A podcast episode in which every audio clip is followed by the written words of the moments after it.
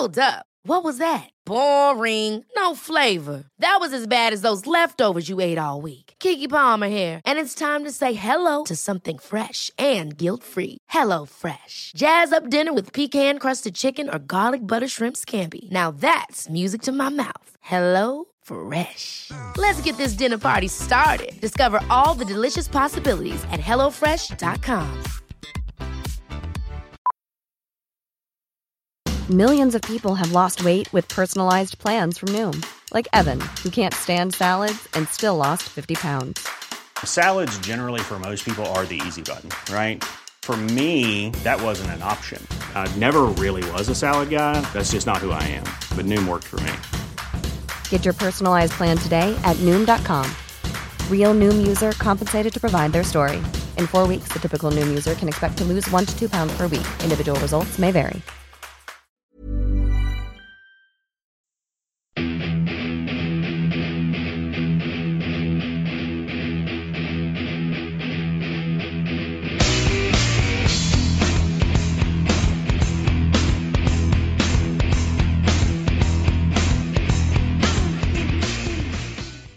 Greetings, Grapple fans, and welcome to the Pro Wrestling Index right here on the Anfield Index podcast channel. Uh, we were expecting tables, ladders, and meh, but instead we got tables, ladders, chairs, excitement, the whole shebang. It's been quite an eventful week in the WWE. And here to join myself, Andy Wales. Well, it's been eventful, so he's had more time off than Kane, but he's back tonight. It's more chatter. Yeah, Mr. Main Event is back. Um, thank you, Andy. Is that yourself or Kane? Perhaps both these days, but uh, and both of us probably don't deserve that title either. But yeah, no, um, topped up the tan. I'm glad to be back. Uh, batteries refreshed. So uh, Yes, and um, came back to a really, really good show from the WWE as well. So uh, that, that was uh, an added bonus. It, it was a bonus because I've got to say, we, myself and Guy, we previewed the card last week. We were going through it, and it it wasn't particularly exciting. Obviously, the whole Shield reunion thing was getting people up and kind of looking forward to that. But looking up and down the rest of the card, other than you know getting our first sighting of of Asuka on the main uh, on the on the main roster, there wasn't too much to get excited about. But then things kind of took um, an odd uh, turn. Um, Roman Reigns, Bray Wyatt uh, struck down by viral meningitis, and obviously we sincerely hope they do get better. I mean, it's uh, there's a lot of illness going around the WWE, and uh, kind of from nowhere, I mean, really a curveball thrown in in from uh, from WWE was AJ Styles of SmackDown on there to take on uh, Finn Balor, taking the place of Bray Wyatt, and of all things, Kurt Angle making his return to a WWE a WWE ring for the first time uh, in what was it, 11 years uh, to take Roman Reigns' place in in the main event. Um, what what what did you think when you initially heard that? I mean, obviously, apart from the fact that there was the illness there, but to, to bring in Styles from the SmackDown brand and to to sort of shoehorn in uh, Kurt Angle with any kind of a sort of a build towards it, do you think that that's, there was a slight essence of uh, desperation in, in in bringing those two into the card? Yeah, I think there was. Um, I'm not keen of you know cross pollination of um, talent between the brands. You know, when the brand split occurred last year, um, you know this is something that we talked about, and uh, you know, I was keen to see the mistakes of the previous brand split um, not be repeated, and therefore for the two brands to be kept um, separate as far as possible. Obviously, when it comes to shows like WrestleMania and Royal Rumble, um, they have to come together but um, other than that, there really should be no reason to um, see Raw and SmackDown talent um, appear on each other's shows. Um, and that was one of the things that brought the brand split to an end in the first place. Um, so, you know, I'm, I'm, never keen on that. And obviously, there's been an increase in all of that with, um, you know, commentators and interviewers working across both shows. Um, but that said, um, it meant that we weren't going to see Bray Wyatt um, on the show, which immediately uh, made the show better because Bray Wyatt is just about my least favorite talent in the entire WWE these days. I just have no time for him whatsoever. Just absolutely zero interest in anything he has to say or do. Um, he's just um, the number one reason for hitting the fast forward button um, when it comes to WWE programming. Um, so, so that was good. Um, with Kurt Angle, I thought that it was a shame that it ended up like this. I mean, I, I always felt that it was inevitable he'd work a match or matches at some point, um, but I would have liked to have seen him um, make his first return match in the WWE with more of a build um, beyond just the 24 or 48 hours that um, it had. All that said, though, um, it was quite a, quite a buzz created by the fact that uh, Kurt Angle was working his first WWE match in donkey's years, and um, so certainly on social media, um, you know, it did create quite a bit of chat. So, so that was good. Um, and in fact, overall, it probably ended up benefiting the show overall because um, uh, both matches ended up uh, being, you know, certain highlights of um, not only the show itself, but um, of, of, recent weeks and months on the WWE. Yeah, yeah. For all of it, it was a slightly odd move, and like you say, you know, you can have reservations over this and that, and and a shame that I've got to agree. Yeah, it's kind of a shame that um, to to have Kurt Angle's return to the ring be almost like a throwaway thing, you know, such a short uh, short notice. But it worked, and that and that's the thing. Uh, yeah, you, are right. There was a buzz there, and I think the good thing was as well for not just for the event for people watching at home, but I think for the crowd. That, that really kind of helps that experience at home as well. Is that gave a bit of a buzz to the crowd? They weren't just seeing the same old mundane show that they've been watching the past few few months, really. So it was um, suddenly everyone was looking forward to it, and, and that anticipation, I, I guess, really summed up by you know the first the first match of the night. I thought this. I've got to say more. I thought it was a, a great way to to a great place to to put uh, Asuka as the you know the the opening match because if you can't be on last, be on first. Crowd really up for it. The the reaction she got was fantastic, and I, have got to say, I, I do think Emma is an under, underutilized performer more. But I also have to say, I don't think a 10 minute 50 50 match was the best way to introduce Asuka, though, when especially when you consider the whole build up to her uh, coming onto the main roster was about just how dominant she was in NXT. Well, you're quite right. I mean, especially um, having a relatively even contest with somebody who's not really made much waves on the main roster in Emma. Um, but that said, um, Emma has had some good outings with Asuka on NXT, so that was perhaps part of the reason for wanting to um, pair her with Asuka in her debut match on the main roster. Um, and also, um, they clearly want to hold off on pairing Asuka with some of the bigger names, um, which they'll want to save for later on down the line you know, in the likes of Bayley. Sasha Banks, um, and co. And um, you know, these are all opponents that you know, she, or most of them that she's worked with um, on NXT as well, um, and had some really, really good matches with them. Uh, but I thought, yeah, the, the match was um, a pretty good one. Um, Asuka came across in the end quite strong. The reaction to her coming out was actually better than I thought it would be. Um, so, all things considered, um, it was a successful debut on the main roster, and um, really looking forward to seeing how they use her. Um, and, and, you know, I say that because um, there's been too many NXT talents that have come up from NXT this year in 2017 who have been handled quite poorly or disappointingly. Um, and uh, the writers for Raw and SmackDown almost seem to have um, ignored what has helped some of these talents get over on NXT in the first place. And then they sit there a few months after wondering, well, why is such and such um, not over like he or she was on NXT?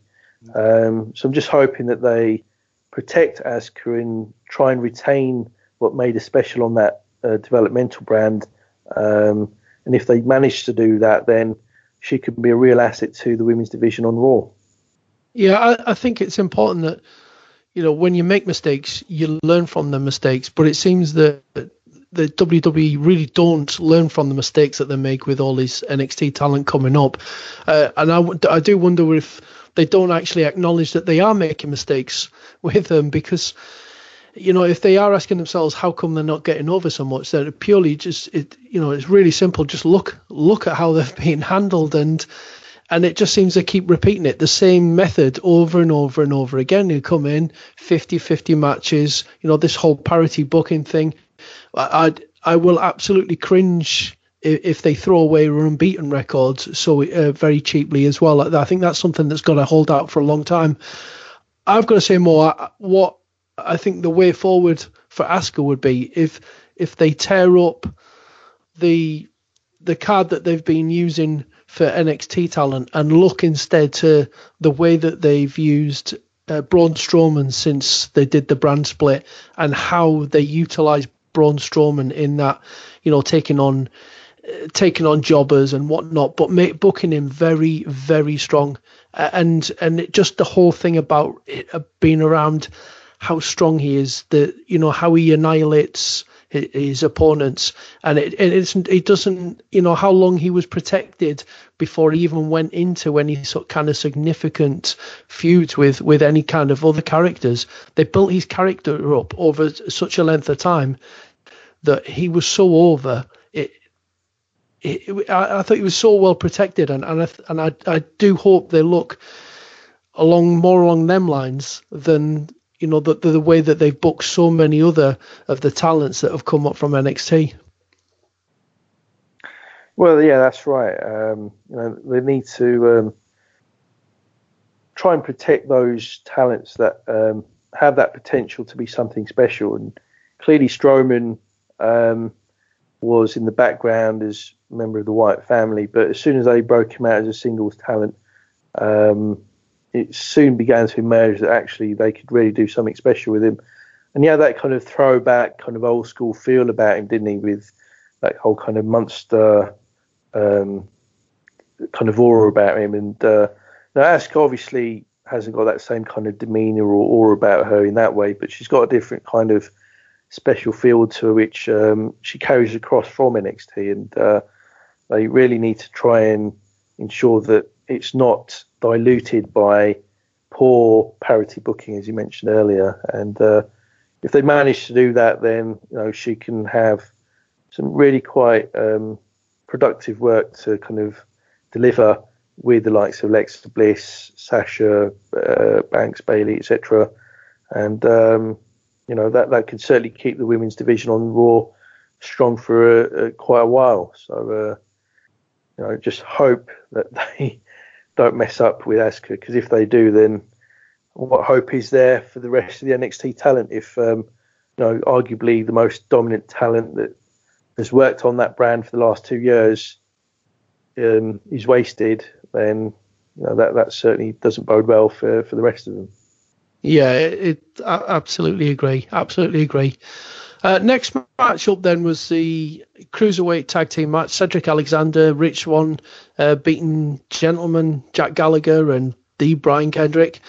Um, again, it's just another uh, another example of how disappointing the the whole cruiserweight division has been handled. In that, you know, the, there's a phenomenal talent in there, Cedric Alexander. I was really, really high on watching uh, Jack Gallagher earlier in the year, but I've got to say this was a match I just couldn't care less about, uh, and that's I find that quite sad, really, when you think of the the potential and some of the talent that was in the ring there.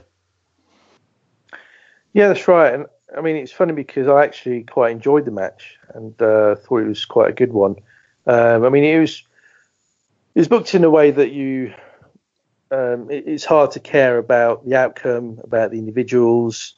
Um, you know, it, it, was just a throwaway match in, in many respects. Um, yeah, that's what I mean. What it, wasn't. Sorry, that, that's what I mean. It was not so much the match quality, but but the fact that people aren't engaged with it. You, you just don't really care. You're not emotionally invested in the match because nobody's really emotionally invested in, in the vast majority of the cruiserweights, and that for me is just a it's a sad reflection of how, as a collective, they've been represented.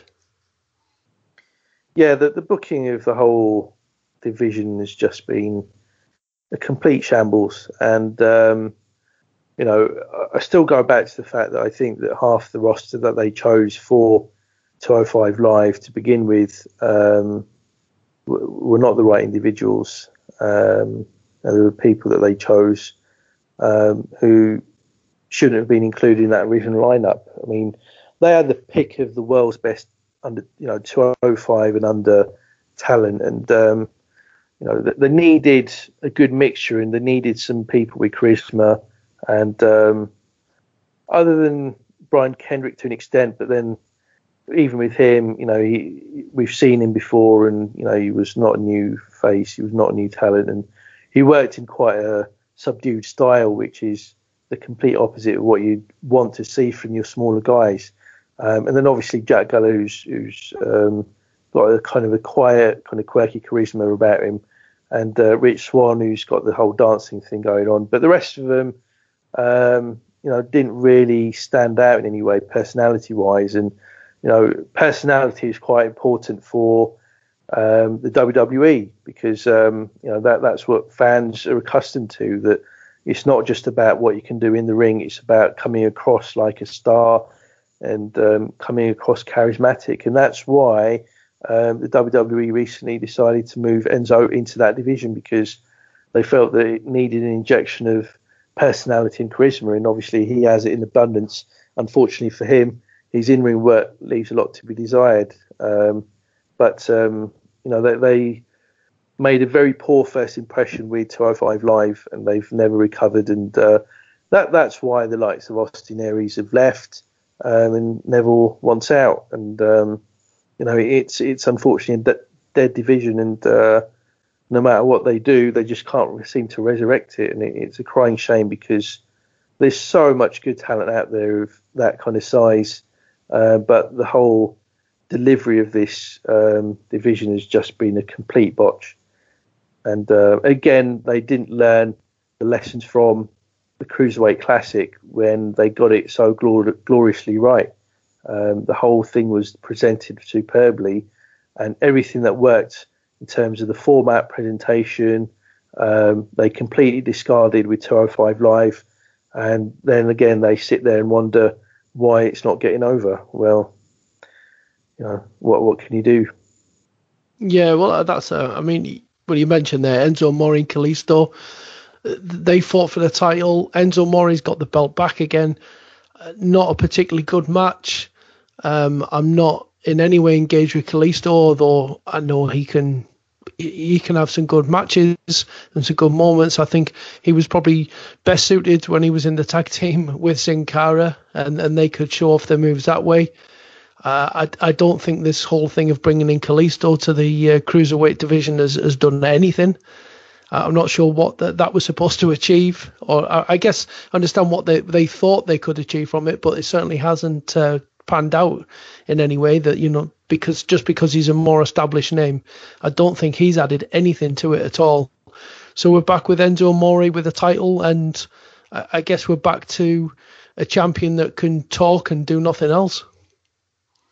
That's right. Yeah, yeah. I mean, I think they probably feel frustrated that they haven't got somebody who can talk and work and the thing is, I mean, that that's a bit harsh on some of the members of the roster, like um, you know Rich Swann, who's a decent talker and can work as well. But um, you know, even with the likes of Rich Swann and co, um, you know, they're and even Jack Gallagher, which, which might be an unpopular opinion, but um, you know, he's he's very good. But there are talents out there that are actually significantly better. Um, and I'm, I'm, thinking about the likes of um, Pete Dunne and um, the original United Kingdom champion um, Tyler Bates, who, in my view, and I've seen both of those, and I've seen Gallagher before he came into WWE. Those two individuals are certainly several levels above Jack Gallagher. As good as Jack Gallagher is, and he's had some, you know, really good matches in his time in the WWE, he's not the level of those two guys yet. Those two guys rarely feature in the WWE, even though they're under contract. And these are the type type of individuals that can really do something to bring this division to life. But um, you know, they've they've largely persisted with the same roster that they pulled together um, a while back, and um, you know, th- this is a, a, collection of individuals that have largely struggled to get over, and um, you know, most most fans just uh, are completely indifferent towards them. Yeah, well, you mentioned Pete Dunne there. I mean, imagine Pete Dunne as a as a heel champion. Uh, you know that Pete Dunne that we saw in that UK uh, championship, that tournament. Sorry. Uh, you imagine him it, probably the closest thing that they could get to the the heel persona that was Neville. You know, someone who could work and had that was able to uh, portray that nastiness. Uh, do you, do you think that that will be something that we will see eventually? Well, I'd hope so. I mean, as I say, he's under contract and um, he is their United Kingdom champion, but um, you know he's largely uh, restricted to working indie shows. I mean, he's obviously putting the odd appearance on 205 Live, um, uh, sorry, on, on NXT rather, but um, you know he's he's somebody who's tailor made for the 205 uh, Live roster, and uh, you know he'd, he'd really stand out because he has this charisma about him. He's got a great personality, um, comes across like a proper heel, um, and can work as well. And um, you know, I think it'd be a breath of fresh air. He'd really bring some life to this roster, and it's it, it needs something because at this point in time, it's really on life support now, and um, they're persisting with it. But all it needs is Vince to say, "Look, it's just failed. Forget it. It's just taken up TV time that can be used for." Um, you know more Bray Wyatt segments or more of Kane, um, so or more big men just generally. So um, let, us just get rid of all these midgets. Um, and that's what um, Vince's view would be. Oh, you're, you're so cynical. Speak from bitter experience. So moving across to back to the women's division, Alexa Bliss successfully defending uh, the women's championship, the Raw Women's Championship against Mickie James. Um, I've got to say, I think this is probably the, the best performance, the best match I've seen from Alexa Bliss. She's certainly not not only she she become very good on the mic, she's really got a, a well-rounded character. Her, her ring ring work is is really improving now. Um, I enjoyed this much more. I, I really did. Yes, it was very good. Um, credit to Alexa though; she's really worked hard. Um, you know, since she stepped up to the main roster, um, clearly came up to the main roster knowing that there were the likes of Bayley and Sasha Banks and others who had that reputation of being, um, you know, top quality workers. Um, when, when obviously she came up to SmackDown, which was a very, um, you know, uh, subdued uh, division with, with the female roster over there. But um, you know, she capitalised on that opportunity and um, certainly came across strongly in terms of personality, um, but still had some work to do in terms of her in ring. Uh, but she did improve over on SmackDown, and since moving over to Raw earlier in the year, she's continued to improve and um, you know, this is one of her best, if not her best, outing um, whilst um, uh, being on the main roster. So that was really good to see. Mickie James is a, a solid hand as well. So um, you know, she kind of uh, played her part in making the match what it was. Uh, but you know, it was a really um, good outing for Alexa Bliss, all things considered, because um, she came across like a star um, had a good match and uh, got a good reaction. So um, you know, it was something that enhanced her as a talent on on the overall roster. So um, you know, she she has to be very pleased with how things are going for her career. Um, but it was clearly um, a decision to just um, you know k- keep her busy with um, any, any opponent other than you know the obvious ones before they line her up to compete and feud with um, you know the bigger names like Bayley and Sasha Banks again. Um, and of course, it's probably only a matter of time before um, she competes with um, her former nemesis in uh, Asuka. Yeah, that that will certainly be interesting. Hopefully, they do hold that one off, and we have that sense of anticipation before uh, we get Asuka into the the title picture. But that that's my personal view. Um, anyway, so as we mentioned, you know, AJ Styles stepped in for Bray Wyatt to, to take on Finn, ba- uh, Finn Balor, uh, and more if if Balor against Wyatt was how not to use Finn Balor, then you know Finn Balor against AJ Styles, that that is how you use Finn Balor. That's how you get the best out of him. That's how you get these exciting moments. And Raw and Kane we'll we'll get to in a bit uh, of how not to use him once again. But for now, if we concentrate on the positive, Finn Balor, AJ Styles, I really, really enjoyed this match. Uh, for what it was, it just that sense of it just being a contest rather than uh, any of these, you know, stupid, uh, ridiculous storylines that we, the terrible storylines that we've particularly seen involving Finn Balor of late. It just felt refreshing to see him just in the contest uh, and in a, involved in a great match. Yeah, that's right. Absolutely. Um, you know, one of the things that Paul Heyman used to talk about when he ran ECW was about um, accentuating people's strengths and hiding their weaknesses. And um, this was, as you say, a kind of good example of that. You know, it, it's it's evident to everyone that Finn Balor is is somebody who's not a great talker. He's not um, a particularly strong storyline type performer because um, for that you need to um, almost be a, a, good actor and um, now that's just not what Finn Balor's normally done throughout his career. I mean, he worked extensively in Japan, um, where it was very much about wrestling presented as sports, a bit like how it used to be here in the UK for decades in the world of sport days. Um, and um, you know that, that's what Finn Balor's used to, and this was more of a kind of match that um, he was more accustomed to in Japan. And um, it was just about two guys getting in there, and the story was very simple. You know, the, the very simplest that you can get in pro wrestling of right um, wrestler A is competing with wrestler B, and they're going to try and outperform each other and show, you know prove who's the better man. And um, you know that's what this essentially came down to. And uh, you know they they pulled off a superb match.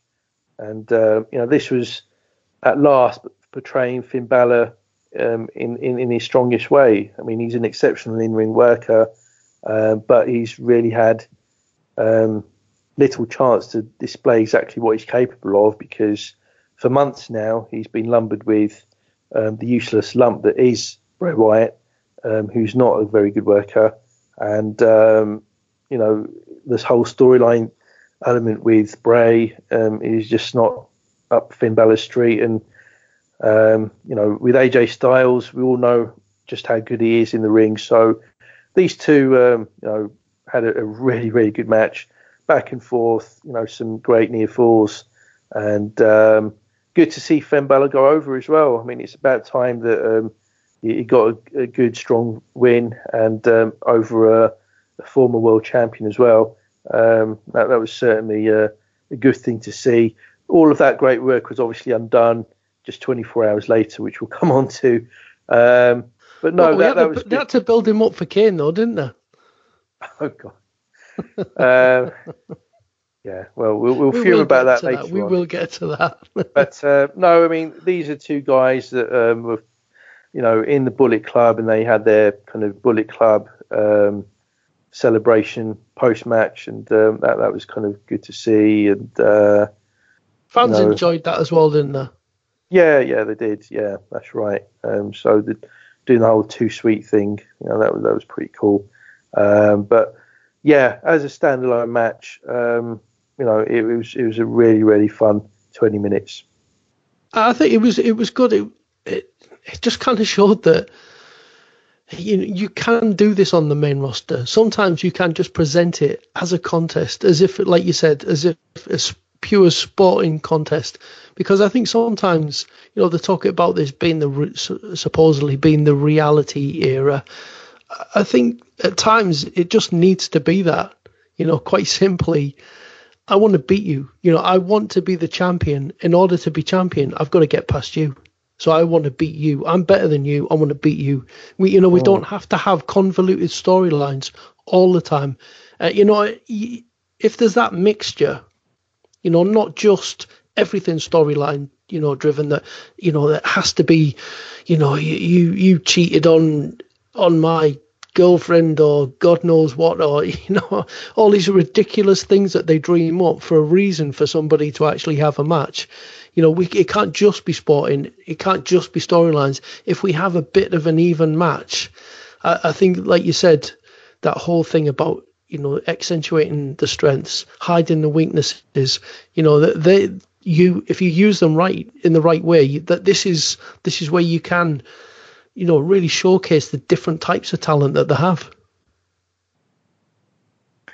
Yeah, no, absolutely, and um, now, this is you know, just something they need to learn about because um, you know, they, they've got some exceptional workers on their roster, and um, despite that, they overall um, are under delivering in the ring. I mean, they just, as a company, are not putting on the um, you know volume of great matches that they they should be.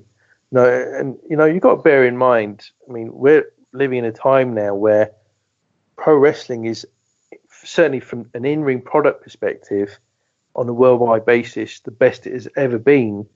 Um, yet you can't really say that for the WWE because um, you know we've had periods in the past where the in-ring product has been stronger, um, despite the fact that their roster um, is certainly in terms of in-ring talent and really good workers possibly as strong as it's ever been.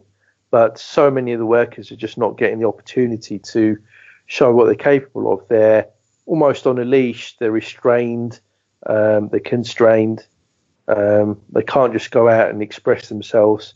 And um, you know that that's why you know people like Neville want to just give up because know they take pride in their work. They see it as an art form, and um, know, they're frustrated artists and they'd rather go away from the biggest company in the business and um, have that freedom and have the shackles removed and be able to go out on weekends in front of crowds which might only be 500 or 1,000, but feel happy about being able to do what they like to do best rather than um, be told about, well, you've got to work five minutes. This is the way you're going to lay the match out and um, everything being so overly prescribed and uh, scripted. And uh, you know, there's there's a lot of frustration in the company amongst a lot of the talent because you know it's clear that there's so much good talent there, and yet what we're seeing in the ring from the company overall is, is certainly underwhelming.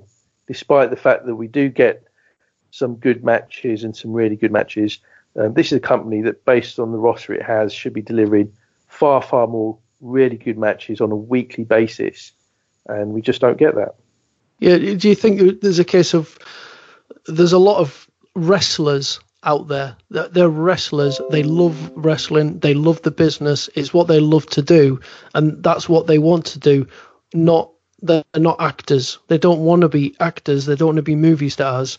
They don't want to learn how to deliver lines. They just want to be great wrestlers and I guess for them that that's what goes on in the ring. They tell a story in the ring rather than um, acting it out in uh, pre-scripted dialogue behind the scenes.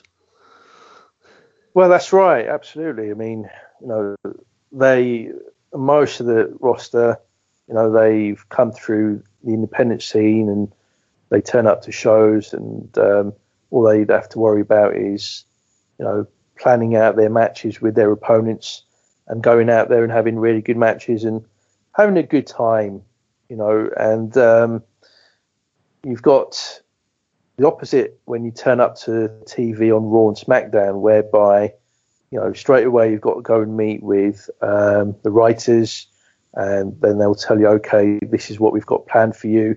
This is the script with your promo for segment four of the show, and uh, then you've got to spend two to three hours, you know, firstly memorizing your promos, and then uh, rehearsing it with your opponent and um, anyone else that might be involved, and then also then working with the match producers to kind of work through the match that the match producer has come up with. Um, and you know there are ex- exceptions to that. You know you've got people that are given more freedom about how they can cut promos and work their matches, but for the majority of the roster, you know the, you've got to do as you're told by either the writers or the match producers, and uh, it's a source of immense frustration for a lot of the talent that are you know on the roster because you know the creative freedom that they had elsewhere is taken away, and um, you know they're just expected to go out there like robots and just perform and regurgitate lines that are given to them, which you know normally they'd never use in real life, and that's what also results in promos that come across as um, unauthentic, and uh, you know then again people wonder why talent don't get over. It's because you know, when people are cutting promos, it seems like they don't believe what they're saying, and um, you know, it makes a big difference. You know, if you look at, I don't know, Conor McGregor, he's an incredible promo, but um, and and some of the stuff he'll come out with is stuff he'll script himself. You know, it'll be all pre-planned, you know, rehearsed stuff, but it comes across as real. It comes across as genuine because he's got everyone believing in his gimmick and his character and they think it's real. And um, you know that that's the kind of problem that WWE has is that very few characters come across as authentic. You know, you've got maybe Enzo Amore that comes across. You know, when he cuts a promo, um, it feels real because I think he does actually um, uh, script a lot of his own stuff. But you know, the majority of the roster, we've seen it with Roman Reigns, most notably in the past. Um, they're given material that comes across completely different to how you'd expect that individual to speak, and um, you know it just has the opposite effect to what the writers are looking for, which is to get these talents over. Um, yeah. So yeah, we're so, in the we're in the unauthentic era. Never mind the reality era. I don't think they'll try and stick that one on a box though. No. no. But uh, I mean, well, to contrast that, going from Finn Balor, AJ Styles, I mean, that's what got us going before we uh, we went off on our tangents. Um, to go from that to the, you know, a, a last minute sort of thrown in match of of Jason Jordan and Elias. Uh, I, I enjoy some of these segments with Elias on Raw. I, I think the, the, what he's doing, he does it well. But it felt like TV, you know, that these the moments that they were chucking it out a couple of times before they eventually then had a match. It just felt like something that should be on Raw. It wasn't really there for a pay per view, and I know they used it as the break before the main event, but it just it really kind of takes you out of the mood for the moment. And like you say, you know, to contrast going from re, you know real excitement and something that felt quite genuine and, and pure enjoyment watching Balor and Styles go at it. To to watching this it, it was ugh, yeah. Throwaway. Well yeah I mean it started with Jordan throwing vegetables and fruit and all sorts at Elias when he was singing earlier in the show. So that was just absolutely lame as anything um, and the match wasn't all that much better, and uh, you know the crowd really wasn't all that interested either. You know Jordan's been a, a flop. Um, you know he, and, this is where you know we we've got a problem in the WWE because um, you know somebody like Jason Jordan is very good in the ring, but um, when it comes to personality, promos, being a storyline performer, he, he just lacks it. Um, I mean that's not to say that he can't improve and um, over time develop into a strong storyline performer. But at this moment in time, um, he, he, just doesn't have it. And uh, splitting him up from um, Chad Gable, um, I think, feels more and more like a mistake. Um, He, he, nobody believes the whole, you know, uh, he's Kurt Angle's son storyline. Um, no, it's too ridiculous, isn't it? Complete failure. Yeah.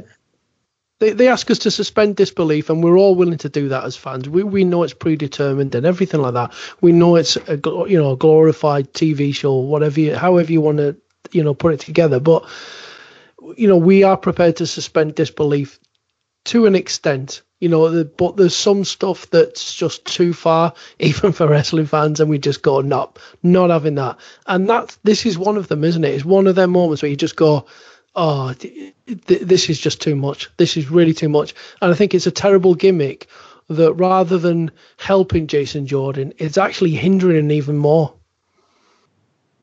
Yeah, it is absolutely. Um, you know, it, it's just um, a really dumb idea.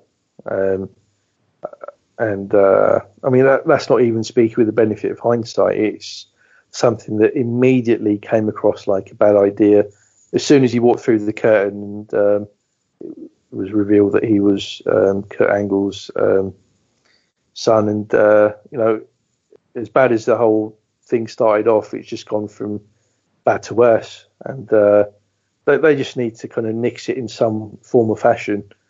I mean, it's just um, not going to turn around. It's just been a complete failure. Um, and they just need to bring it to an end in some way and um, move on. Because if they don't, and if they try and persist with this, then Jordan's long-term prospects will not be good at all. Uh, and that would be a shame because, as I say, in-ring wise, he's, he's very good. He is. He is. I think the only way out of it is is that he's it's a heel turn, and it and he reveals that he's not his son, and the whole thing was made up, and it was just a way for him to get his break, and he's just manipulated it. And then we have a match between Jordan and Angle. Uh, I think that's the only way out of this. Mm.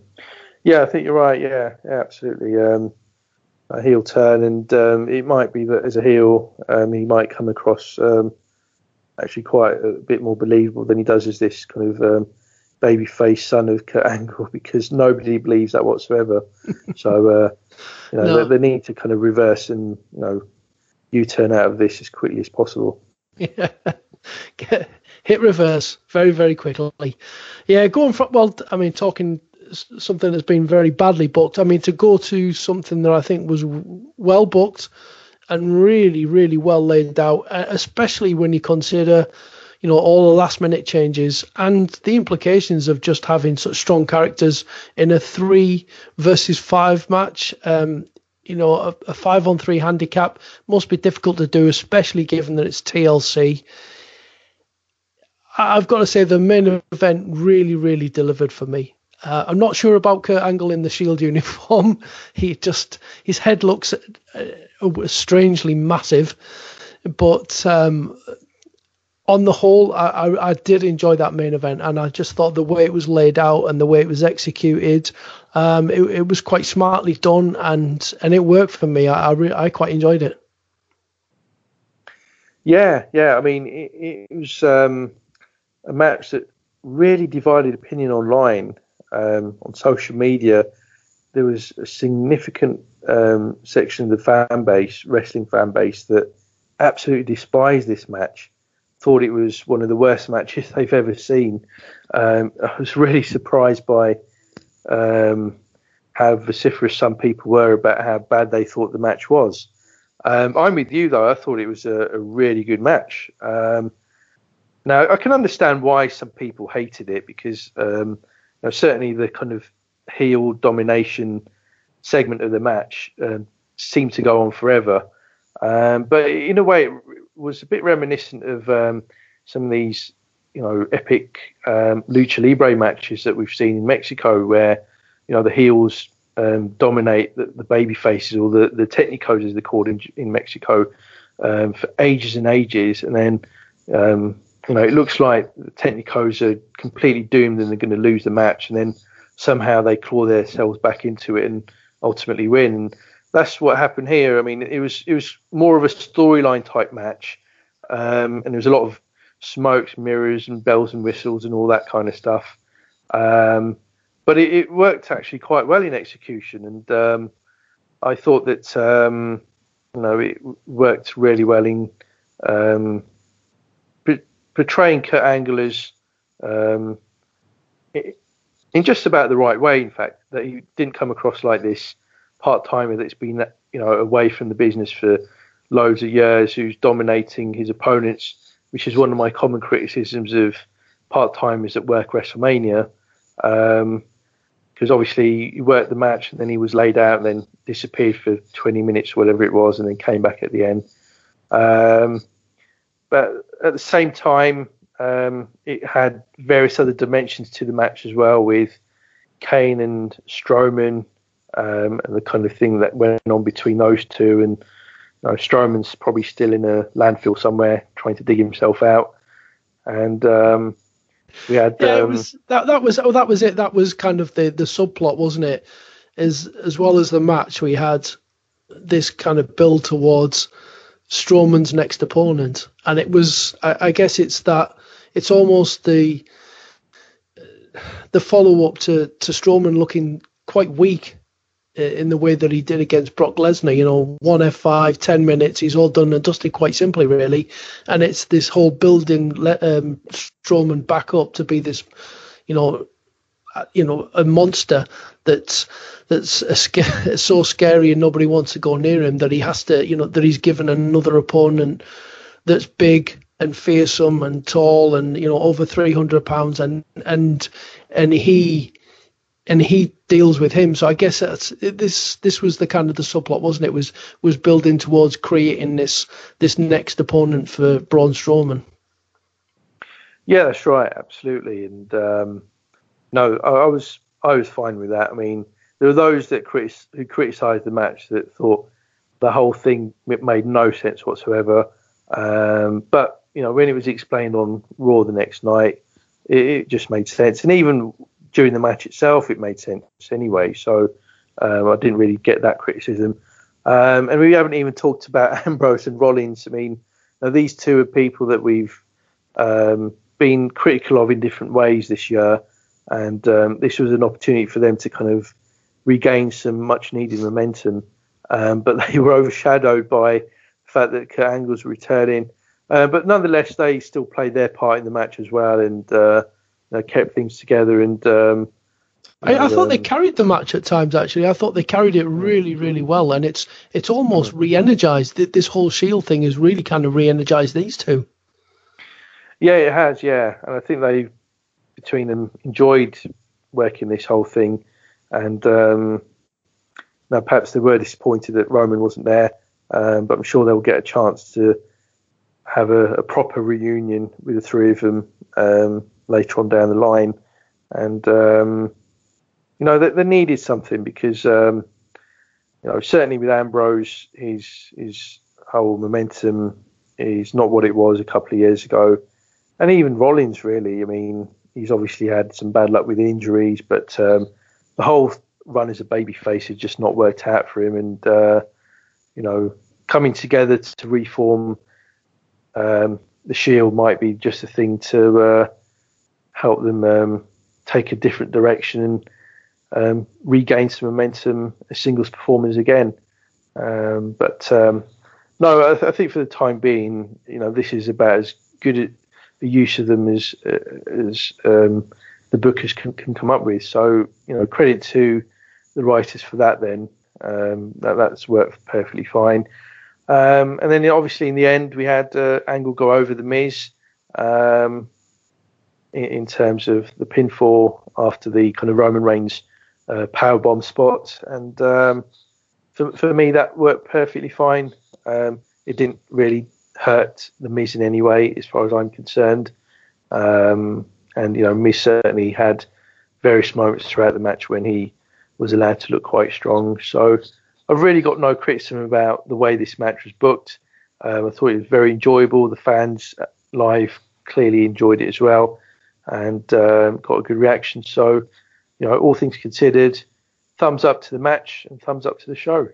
Yeah, I, have got to say the same. I thought it was it was a fun end to a good pay per view, and, and and that was it. You know, going into the event, well, a few days before the event, we, we, there, there, wasn't too much in the way of anticipation for it. But um, you know, yeah, things took a turn, and it ended up being a good show, uh, good main event, and yeah, quite enjoyed it. So, and we, we've we've alluded to it. let's let's get to Raw then. Um, where better to start than with Balor and Kane? How you know, having spoke about how this was refreshing to see Finn Balor use this way positively and definitely the right thing for him to go over. That whole kind of thing of yeah, Balor's strong again. Look, they've built him up, and maybe they're going to use him in the right way. Uh, he, he's given his cannon fodder to Kane, who we've, you know, the until the week before we hadn't seen in around a year. I mean, what I've got to say, what on earth is that more? Really, is I, I, for me, it's it's stupidity because you can see from a million miles away, it's it's just a way of trying to make Kane look strong before you feed him to Braun Strowman and nothing else. So Finn Balor is a sacrificial lamb for another storyline. Absolutely. Um, this is just um, absurd, quite frankly. Um, now, Finn Balor, you know, the company shouldn't forget, was a person they put their universal title on um, just some 50, well, not even 15 months, about 14 months ago, and um, they put him over really, really strong. You know, within his first few weeks um, on the main roster, um, after stepping up from NXT, and obviously he was very unfortunate to sustain an injury, uh, was out for quite a while, and um, since returning this year. Um, the way he's been portrayed, the way he's been booked, has been um, extremely disappointing because you know Finn Balor's another one. You know, we talked about special talents and how they should be protected, and we talked about Strowman and Asuka. Well, you know, Finn Balor is one of those.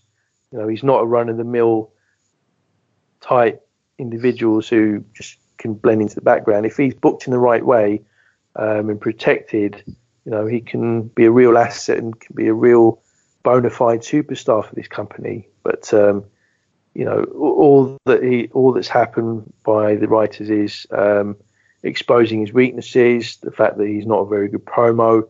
Um, you know, in, instead of keeping his promo short, or you know, maybe give him only a promo every few weeks, they're giving long promos every single week, almost to say, look, everyone, this guy isn't very good, and uh, perhaps it's Vince, you know, trying to kind of win over the point he always wants to make, which is um, this should be about um, sports entertainers and it's not about wrestling. And uh, maybe bodybuilders. Yeah, about six it, yeah. foot five inch bodybuilders. Mm, we need yeah. more of them. so um, yeah, I, I, think it's all part of the the game that's being played. Um, you know, behind the scenes in the WWE, and uh, Balor is an unfortunate victim of that, and uh, you know it, this is something that obviously outraged large sections of the audience.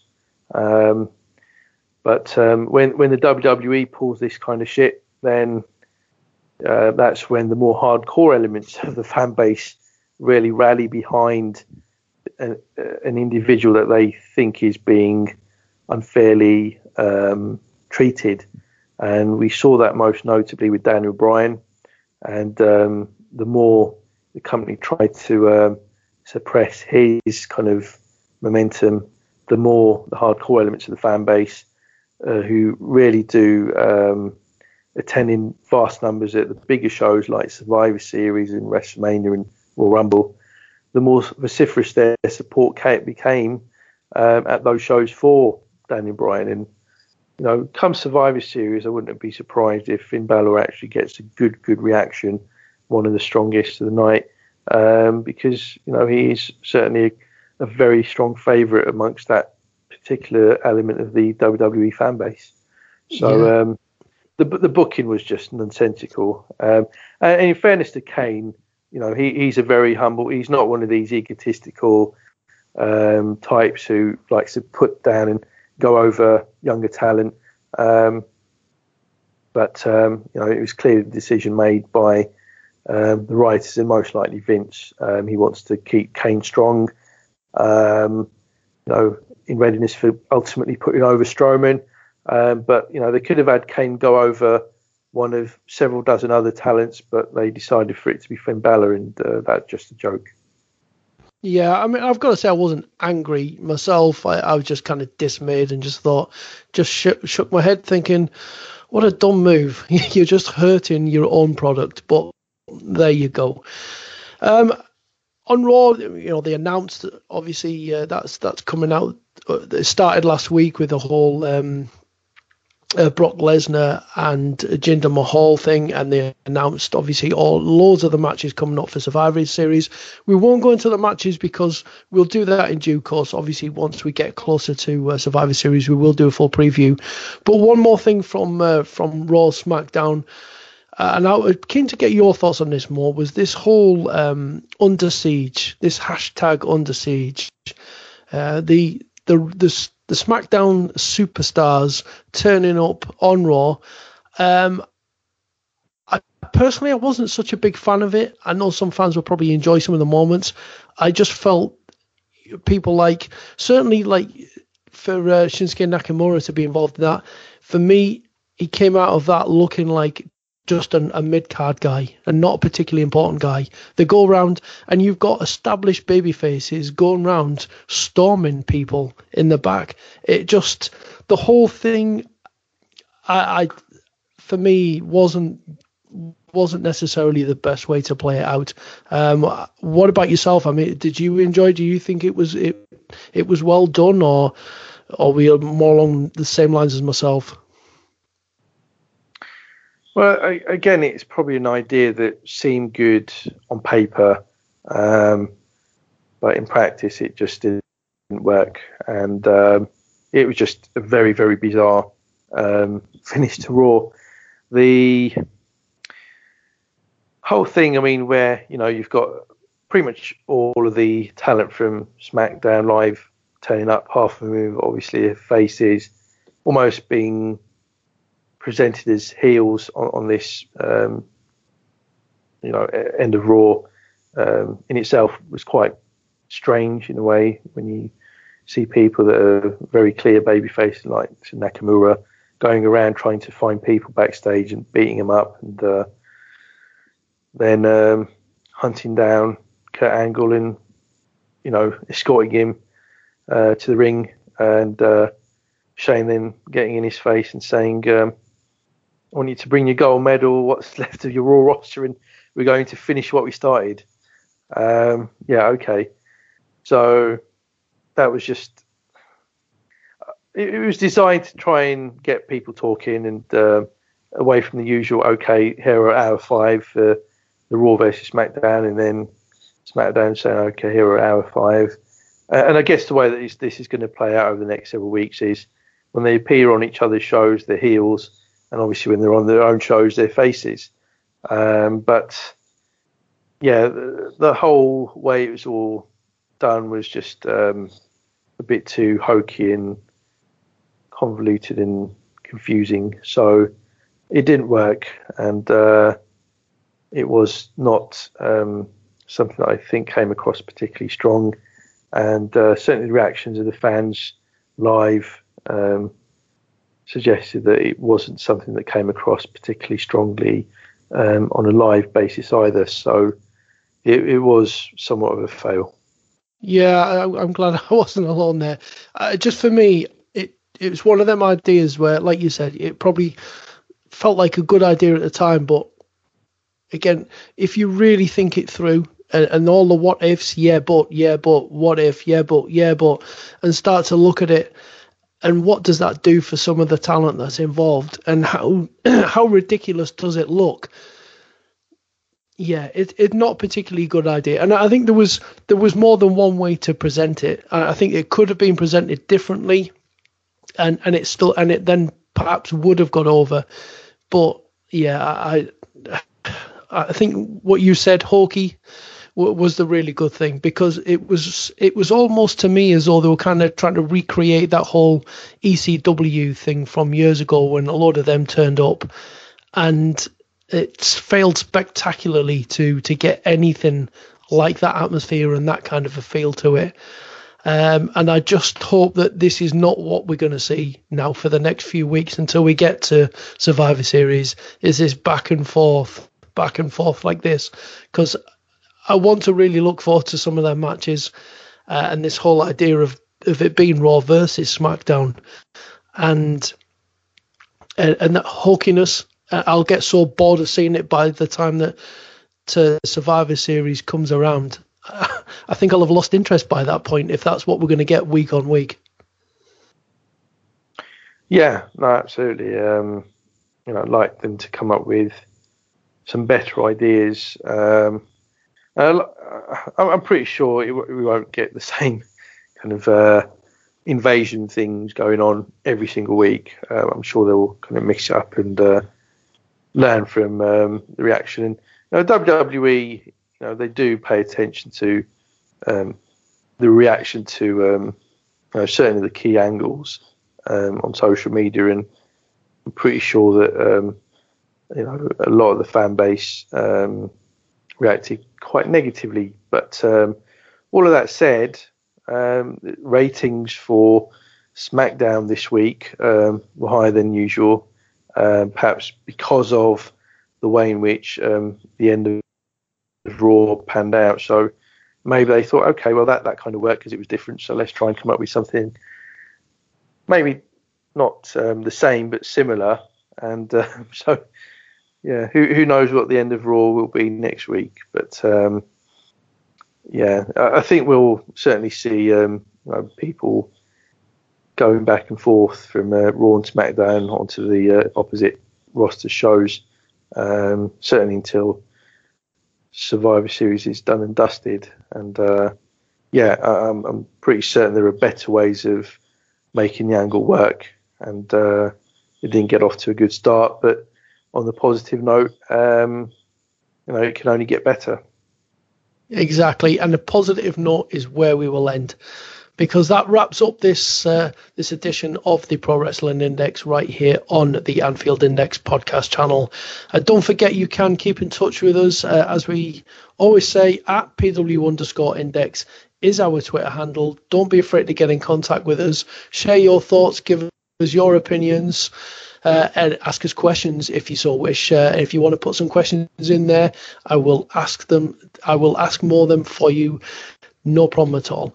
So, uh, as always, uh, thanks to Mo Chatra for joining me tonight. And we want to thank all of you, as always, for listening in and hitting that download button. But until next time, from me, Andy Wales, and from Mo Chatra here at the Pro Wrestling Index, it is bye bye for now.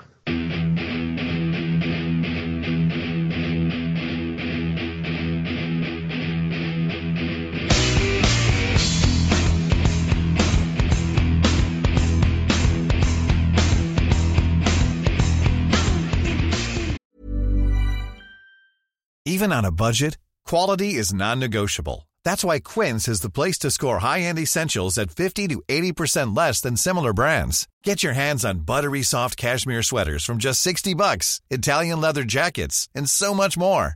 And the best part about Quince, they exclusively partner with factories committed to safe, ethical, and responsible manufacturing. Elevate your style without the elevated price tag with Quince. Go to quince.com slash upgrade for free shipping and 365-day returns. Hold up. What was that? Boring. No flavor. That was as bad as those leftovers you ate all week. Keke Palmer here, and it's time to say hello to something fresh and guilt-free. Hello Fresh. Jazz up dinner with pecan-crusted chicken or garlic butter shrimp scampi. Now that's music to my mouth. Hello Fresh. Let's get this dinner party started. Discover all the delicious possibilities at HelloFresh.com. Hiring for your small business? If you're not looking for professionals on LinkedIn, you're looking in the wrong place. That's like looking for your car keys in a fish tank. LinkedIn helps you hire professionals you can't find anywhere else, even those who aren't actively searching for a new job but might be open to the perfect role. In a given month, over 70% of LinkedIn users don't even visit other leading job sites. So start looking in the right place. With LinkedIn, you can hire professionals like a professional. Post your free job on linkedin.com slash achieve today.